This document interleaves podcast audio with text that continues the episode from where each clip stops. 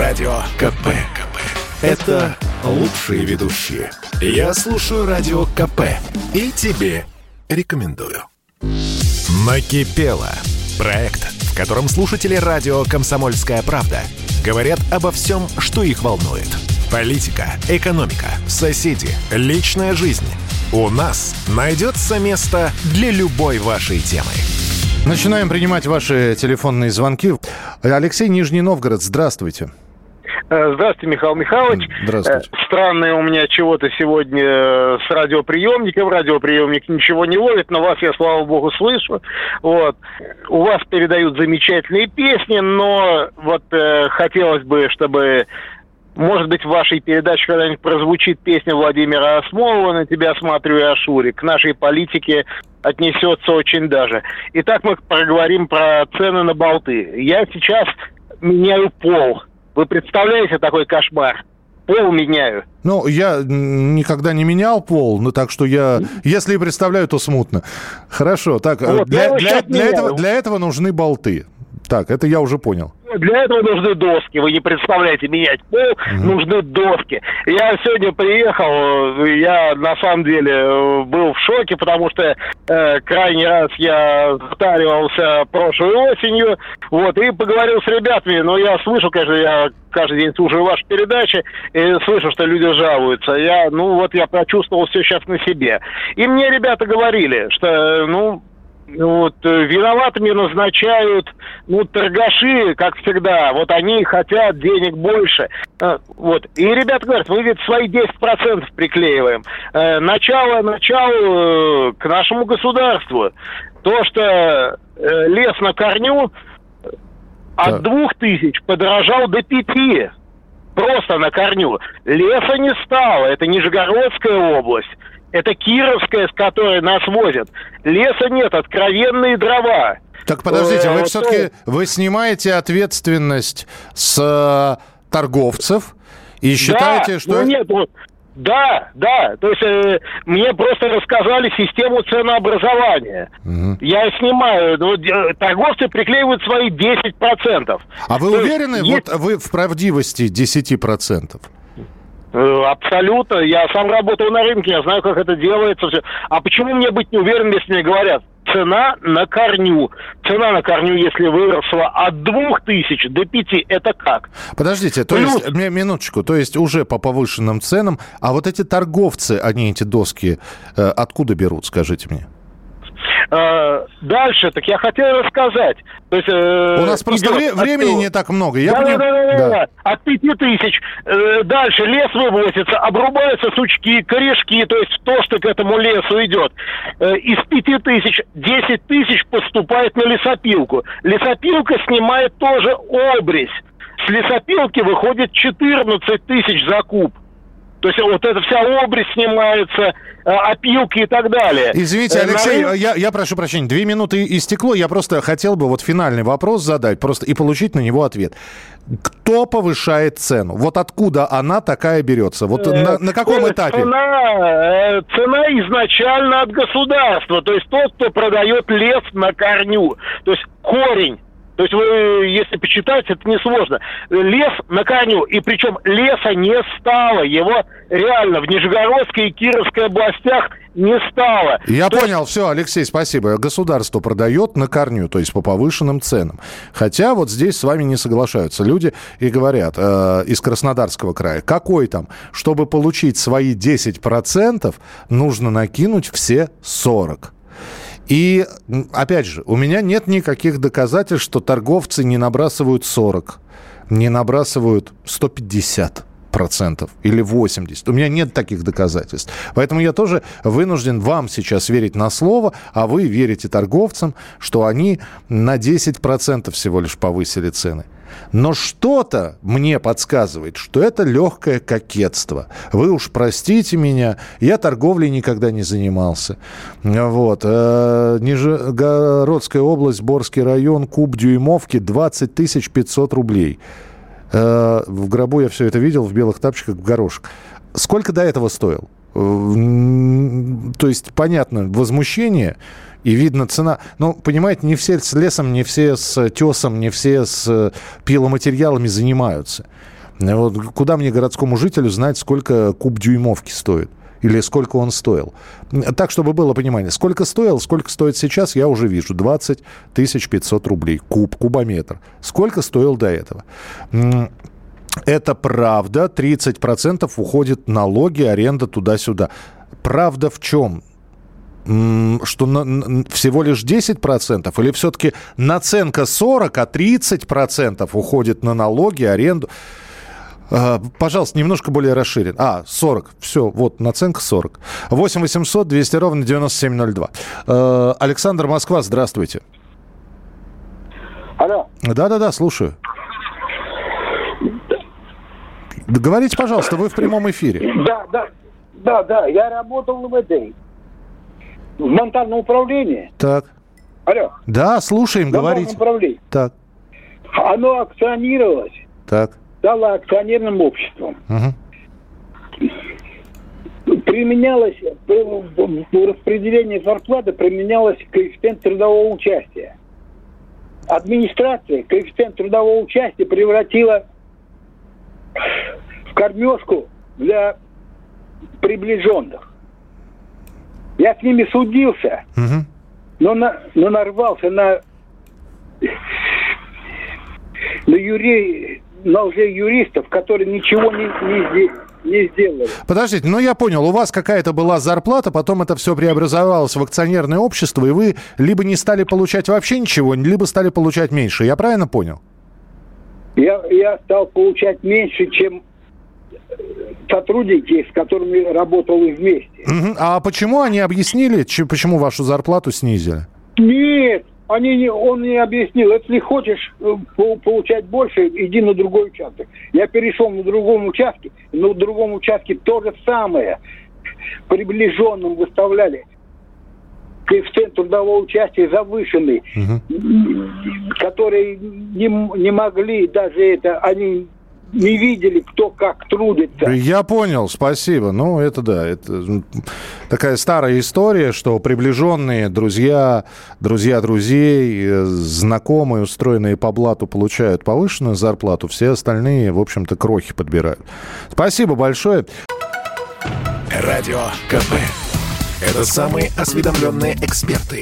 Я слушаю Радио КП и тебе рекомендую. «Накипело» – проект, в котором слушатели радио «Комсомольская правда» говорят обо всем, что их волнует. Политика, экономика, соседи, личная жизнь. У нас найдется место для любой вашей темы. Из Удмуртской республики пришло сообщение. «Здравствуйте, Михаил. Мы любим на кого-то жаловаться, а что-то поле... а что-то полезное мы лично сделали. В прошлой передаче вы зачитали про алкоголизацию России. Поэтому дарю всем слушателям КП слово «собриология». Пусть каждый запишет, специально не пишу, что оно обозначает. Пытливые умы потрудились и поискали бы его значение в интернете. А, да, загадками говорить. Нет, я знаю, что такое собриология. Более того, для наших слушателей скажу, что примерно пятьдесят процентов тех людей, которые занимаются наукой, считают собриологию лженаукой. Огромное количество сообщений по материалам. Слушайте, ну и вот что у нас получается. Один пишет, значит, я теса не хотел покупать. Другой пишет, я увидел, сколько стоит сетка рабица, плюнул, пошел. Четвертый человек пишет, а вы знаете, сколько металл сейчас стоит? Друзья мои, я считаю, что сейчас со строительными материалами, и опять же, я как наблюдатель сейчас, не как специалист, а именно как наблюдатель, примерно такая же истерика, как с гречкой. Помните, когда ее и за сто рублей брали? Наступит время... Вот у нас слушатель пишет, постоял, посмотрел, плюнул, развернулся, пошел дальше. Обойдусь без сетки рабицы, обойдусь без э, досок. Вот слушатели звонили. И будут эти доски, эта рабица, свернутая мертвым грузом стоять. А через какое-то время цены пойдут вниз. Почему-то мне так кажется. Либо я... слишком обольщаюсь. восемь девять шесть семь двести ровно девяносто семь ноль два. Это ваше сообщение. На не пойдут, да? Ну, давайте так, поживем, увидим. Посмотрим, что будет через год. Хотя я с вами спорить не буду, потому что чувствую, что проиграю. восемь восемьсот двести ровно девяносто семь ноль два. С нами на прямой связи Краснодарский край. Александр, здравствуйте. Здравствуйте. У меня два вопроса. Самых простых. Наша пенсионная реформа, о ней все молчат. Как она там, непонятно. Президент нас всех агитировал. Результат – ноль. И второй вопрос. По поводу коррупции в Ставропольском крае и вообще. Неужели не видно, в каких, на каких машинах, в каких домах живут чиновники? Нельзя ли спросить, не нужно быть великим математиком, откуда? двести лет голый, босый, ничего не ел? На бирже играл. Получается. Ну, представьте, я ставропольский чиновник. Вот вы проезжаете или проходите постоянно, Александр, мимо моего четырехэтажного особняка. Какие у вас претензии есть ко мне? Наследство у меня бабушкино. У нее было яйцо Фаберже. Я его на аукционе продал, получил много миллионов. Вот построил для себя, для жены, для детей. И вообще это не мое, это жены. Доказывайте. Михаил, странно получается. Наши все органы контролирующие, они что, не видят? Да как видят этот все. Чиновник десять лет жил, где он покупал, какие счета имел? Наверное, что-то не так у нас в стране. Поэтому это все развивается и дальше. Александр, доказательная база. Вся проблема только в этом. Доказательная база. Понимаете, когда можно прийти к человеку и действительно там увидеть у него мешки с деньгами и спросить, а откуда? Или поймать его за руку на взятке и сказать, твое это, сукин кот, или нет? И, и то не факт, что не отвертится. Надо на горячем брать. А когда вот просто придешь и спросишь, а откуда у тебя такие хоромы, а такие машины и катер стоит, и яхта вообще стоит? А он скажет, а я на, на курсе биткоина поднялся. Доказывайте. Презумпция невиновности у нас есть. У вас есть ко мне претензии? Я вам ответил. Я играл на бирже и вот выиграл. Удачно вложился. Доказывайте, что это не так. И начинают копать. Вся проблема в доказательной базе. Вы думаете, э, в, только в Ставрополе особняки и дорогие машины? У-у-у. Если вы, Александр, приедете в Москву, я вам проведу экскурсию по таким районам. У-у-у. Причем замкадье. За Московской кольцевой дорогой. Там такие за четырехметровые заборы.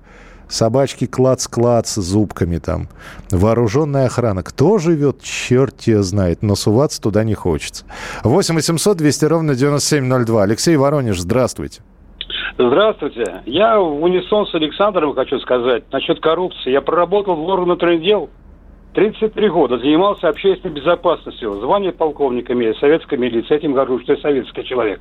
Я скажу, раньше работал в инспекции по личному составу. Лично в своем примере, только я в пятьдесят лет решил москвича купить, я отчитался, где я взял деньги, у родственников, там и там. Контролировалась личная инспекция, по, своя личная инспекция по нашему, по нашему ВД Воронежской области. Движение, куда я деньги, откуда мне появились деньги, это просто бессилие, отговорка. Никто не хочет заниматься, потому что главные коррупционеры живут в Америке. В Америке они растащили всю Россию, продали, поставили все на, на, на, на бабки и служат американскому, американским пиндосам.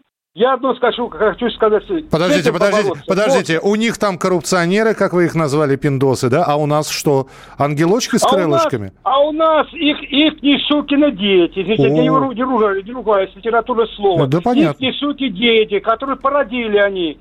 Я скажу, бороться можно, элементарно. Я сам по деньгам ходил, но я, я человек обыкновенный.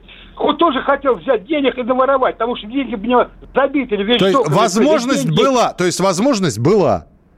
Да, ну я вспоминал, мои, до меня посадили четыре начальника милиции, участковый инспектор за бутылку водки семь лет получил. За присвоение оружия, значит, начальник милиции общественной получил, и за присвоение оружия ящика ника получил десять лет и шесть ссылки.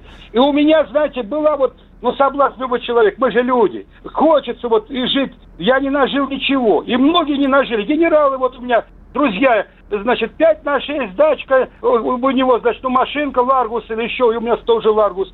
Я вот полковник, что, ну, ну, пенсии по сравнению с гражданской, конечно, я больше получаю, но я хочу сказать, что можно жить чем-то? Но зато я горжусь, я могу слово сказать, я могу любому, начиная от президента, заканчивая губернатору. Да, я понимаю, я, я, я, я все понимаю. Я не могу сказать, наш президент, наш президент хороший человек, но ему нужно помогать.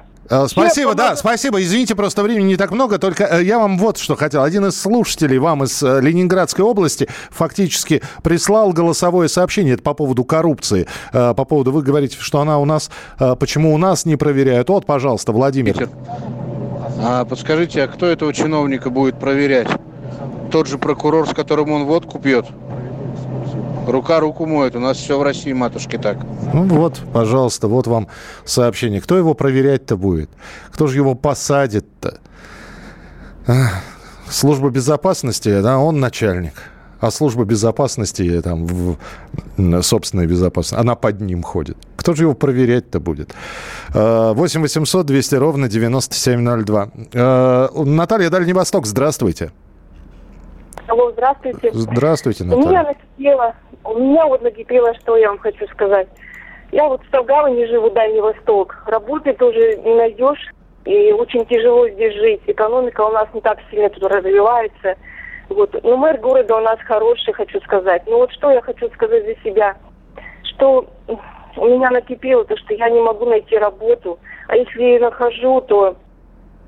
Ну, или... или ну, как-то вот не складывается у меня, а э, пенсия, вот мне пятьдесят два года, да, я не могу, мне не дают пенсию, мне нет пенсии, и я вот голодаю, в буквальном смысле слова, я ну, постоянно голодаю, у меня постоянный голод, и помочь мне некому, и вот накипело то, что я, ну, как сказать, как будто такое ощущение, как будто я живу вот среди людей, да, вот в таком большом мире, как будто бы я одна, и я не могу вот...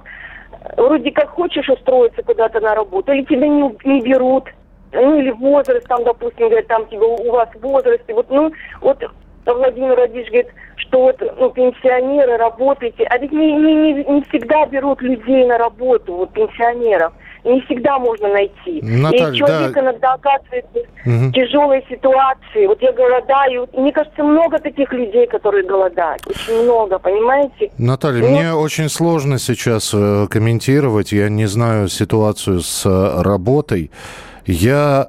Я вам просто приведу один пример. Это пример тоже из нашей программы, из нашей программы «Накипело». Когда позвонил человек, для тех, кто слушает постоянно, это не будет открытием, это довольно известная история. Позвонил человек, это Дмитрий. Вот, он сказал, что он запойный алкоголик, что у него была когда-то семья, что он не может себе найти работу, что вот он периодически срывается. Вот. Я не знаю, может, мне удалось подобрать такие слова, может, Дмитрий вот после этого звонка действительно каким-то образом вот все, что у него было в голове, он в порядок привел. Но он нашел деньги, чтобы закодироваться. Потом было еще несколько телефонных звонков, и Дмитрий говорил, я вот не могу найти работу. Да, держусь, не могу найти работу. И единственные слова одобрения мы могли сказать. Ну, мы, мы радио, мы не можем предоставить работу человеку из другого города. Мы можем так, знаете, на весь эфир попросить, а возьмите, пожалуйста, вот нашу слушательницу на работу. Вот. Но через какое-то время, буквально на прошлой неделе, Дмитрий позвонил и сказал, что да, он устроился не по специальности, не по той, по которой обучался. Да, он устроился, может быть, на не те деньги, на которые рассчитывал, но он устроился на работу. Я не знаю, Наталья, но в конце концов есть какие-то сетевые магазины, где, нельзя, где всегда нужны кассиры, где всегда нужны там фасовщики. Вот, ну, по крайней мере, вам на еду будет хватать. Поэтому держитесь, пожалуйста, дорогая наша слушательница. Ну, я могу только кулачки за вас держать. Мы продолжим через несколько минут. Радио КП. Это корреспонденты в четырехстах городах России. От Южно-Сахалинска до Калининграда. Я слушаю Радио КП. И тебе рекомендую. Накипело. Проект, в котором слушатели радио «Комсомольская правда» говорят обо всем, что их волнует. Политика, экономика, соседи, личная жизнь. У нас найдется место для любой вашей темы. Ваше сообщение восемь девять шесть семь двести ровно девяносто семь ноль два. Григорий пишет, так, такие же ставропольские гаишники пустили за взятку в Буденновск банду Басаева. Ну, вы знаете, это отдельные подонки, ну, потому что всех а, мазать черной краской, ставропольских гаишников. Это те же, тогда можно сказать, московские милиционеры, которые пустили э, террористов э, с мешками гексогена в жилые дома.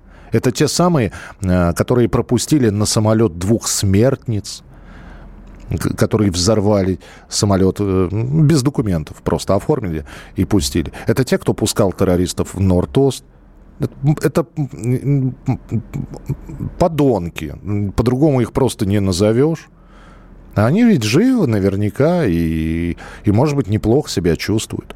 восемь восемьсот двести ровно девяносто семь ноль два. восемь восемьсот двести ровно девяносто семь ноль два. Александр из Твери, здравствуйте. Михаил, добрый вечер. Добрый вечер, здравствуйте. Э, очень рад, очень рад, что я наконец-то вас слышал. Как раз у меня, я не знал, какая тема будет сегодня, но вот как раз и та, и другая тема меня очень задевает. Почему я вам сегодня звоню? Я живу в Твери, значит, у нас есть единственная улица, которая в очень хорошем состоянии. Это улица Благоева. От одного светофора до другого примерно больше, чем полтора километра. И вот начиная с послеобеденного перерыва, четырехполосное движение. Два в одну, два в другую. Так. Начинаются, значит, гонки автомобилистов. После светофора начинается у них гонка. Вот эти два километра они несутся.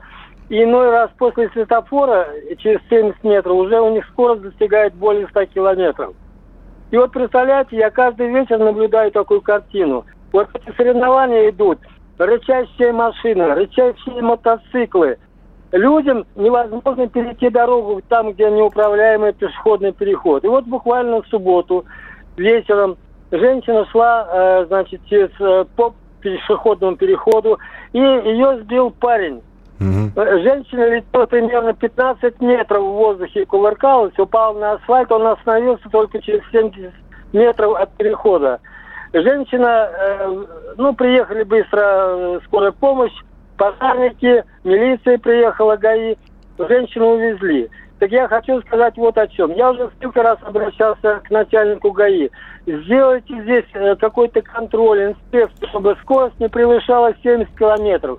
Вечером машины едут со скоростью более двухсот километров. Вы поверите, Михаил, или нет? На улице живут люди. Я, я понимаю, да, простите, две минуты вышло, я вам просто сейчас скажу. Вот сейчас от светофора до светофора, я думаю, что до конца года все-таки примут это решение. Будут замерять не просто, знаете, попал на камеру с превышением скорости, вот мы тебя, мы тебя штрафуем. Нет, теперь будут среднюю скорость высчитывать. То есть от светофора до светофора, как вы говорите, полтора километра. Вот полтора километра он должен проехать за определенное время. Не э, при скорости, там, допустимой в шестьдесят километров в час. Он эти полтора километра преодолеет за определенный отрезок времени. Если он приедет быстрее, прилетит штраф. Потому что сразу будет понятно, что между светофорами он разгонялся. Он, поэтому будут э, за превышение средней скорости тоже, говорят, будут штрафовать. Это если коротко. Э, зачем, так, так, так, дорогая комсомолка, вы прослушиваете свои передачи. Дарью Асламову невозможно понять, ее голос звучит местами, как при ускоренной перемотке магнитофонной ленты. Это нормально? Нет, это не нормально. А вы где ее слушали? Это вы точно у нас на сайте, на радио, на сайте радио. Пришлите, пожалуйста, ссылку, мы все проверим и исправим. Нет, Дарья Михайловна, она, она конечно, она быстро говорит, но она не, не должна, как при ускоренной перемотке магнитофонной ленты.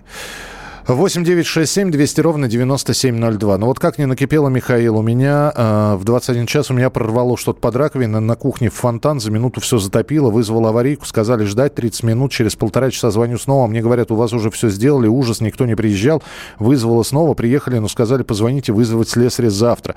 Не могу дозвониться, куда жаловаться? И это э, столица Великой России. Подождите, но есть аварийка, действительно. Я, ну что значит звонить слесарю? Пусть приходят, перекрывают трубу. Слесарю позвоните с утра. Ну, аварийка не должна оставлять, чтобы все затапливало. Трубу пусть закроют. перекроют, заглушку поставят, я не знаю, воду перекроют. Вы сами можете воду перекрыть, Зинаида? восемь восемьсот двести ровно девяносто семь ноль два. Телефон, э, телефон прямого эфира.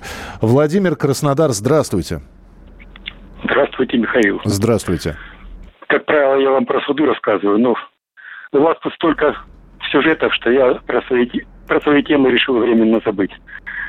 Разрешите покомментировать ваши сегодняшние сюжеты. Да. Вот звонил последний человек, рассказывал, как, как он не мог перекрыть раковину. У меня такое тоже было, потому что так же из раковины бил фонтан грязи. Ничего, успокоился, быстро сам все перекрыл. Впоследствии эту систему своими руками переделал. Ну вот Зинаида что написала, что тоже перекрыла все, да. Угу. Что эти неисправности стали просто невозможными. То есть усовершенствовал, и ничего живой, никому не обращался. Просто диапазон моей деятельности довольно широкий. От магнитофона в молодости до автомобилей, угу, и музыки, и философии сегодня. Поэтому ничего. Что касается других тем передач. Я бы просил вас в вашем кратком инструктаже перед передачей напоминать людям о следующем.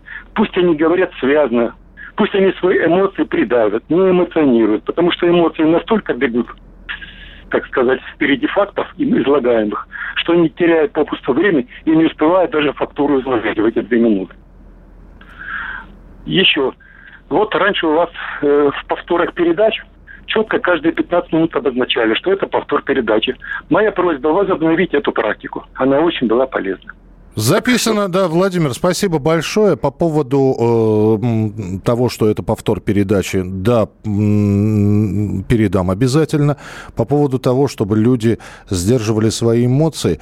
Вы понимаете, не у всех есть опыт. Вот я не знаю, какой вы раз звоните на радиостанцию, а некоторые люди звонят впервые или ну, что-то происходит, что э, такой мысли скачут, знаете, как заяц по лесу, вот, и перескакивают, может быть, человек хочет как раз, да, что-то рассказать, но это ничего страшного, это, я, мне не, совсем не хочется делать программу бездушной и безэмоциональной, чтобы звонил человек, знаете, и как вот на, как в монологе Жванецкого, а теперь послушаем начальника транспортного цеха, и вот начальник транспортного цеха делает доклад. Нет, такого не хочется. Хочется как раз эмоций. Потому что и видно, что и слышно, что человек переживает, что это не высосанная проблема из пальца, а для него именно это важно. Прорванная труба, отсутствие отопления, стоимость шурупов, винтиков, стоимость шпона. Это его личное, у него накипело. Поэтому здесь я, к сожалению, вот никаких призывов давать не буду. Говорите, как хотите, что хотите, с эмоциями, без эмоций. восемь восемьсот двести ровно девяносто семь ноль два. А, а, так, так, так, добрый вечер. Надоело тупизна Министерства социальных дел Эстонии. Ух ты. Ввели опять ношение масок в общественном транспорте и радует, что большинство игнорирует это и бесит безнаказанность чиновника Департамента здоровья, по вине которого испортилось десятки тысяч вакцин. Это Эдуард из Таллина. Добрый вечер. Для слушателя, у которого голос ведущей кажется убыстренным, возможно, программу слушают на подкаст-площадке и включено ускоренное прослушивание. На некоторых площадках, да, некоторые, например, Яндекс.Музыка, позволяет убыстрить прослушивание подкастов. Ну, я не получил. А, ночью повтор на Радио КП. Нет, в повторе тоже не может быть быстрой запись. Это точно. Повтор на Радио Комсомольская правда. Нет, мы за этим следим. Это, это видимо, какой-то внутренний технический сбой, но у нас его не было. восемь восемьсот двести ровно девяносто семь ноль два. Андрей, Москва, здравствуйте. Здрасте. Здрасте. Хочу обратиться к членам Коммунистической партии Российской Федерации, слушающим этот эфир. Пожалуйста. Товарищ Зюганов неправильно ведет предвыборную кампанию. А именно, в его обещаниях отсутствует пункт о том, что коммунисты в обязательном порядке будут бороться за возврат прежнего пенсионного возраста.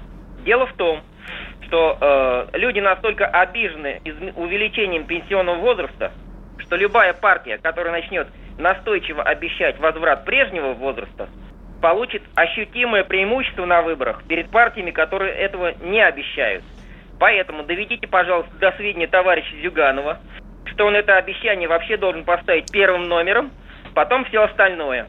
И на вашем местном уровне, товарищи коммунисты, на каждом углу настойчиво повторяйте, что коммунисты будут бороться за возврат прежнего пенсионного возраста. Если вы этого не сделаете, вы не досчитаете значительного количества избирателей потенциальных. Спасибо. Спасибо большое. Да, просто тридцать секунд осталось. Один, одна маленькая ремарка. А может быть, они это не, не дают обещание, потому что они понимают, что это обещание невыполнимо? Ну вот, если задуматься. Потому что, ну, хорошо, КПРФ даст обещание, мы будем требовать возвращения пенсионного возраста. Ну, КПРФ не единственная партия в Госдуме. И им нужно большинство голосов, чтобы этот закон каким-то образом... Так что, может быть, они просто не хотят давать радужных, а самое главное, без, бесперспективных обещаний. Ну, скажут они, пенсионный возраст, повышение отменим, снег зимой отменим. То есть пообещать ничто им не мешает. Продолжим обязательно завтра. Не болейте, не скучайте, пока. Комсомольская правда. Говорят обо всем, что их волнует. Политика, экономика, соседи, личная жизнь. У нас найдется место для любой вашей темы.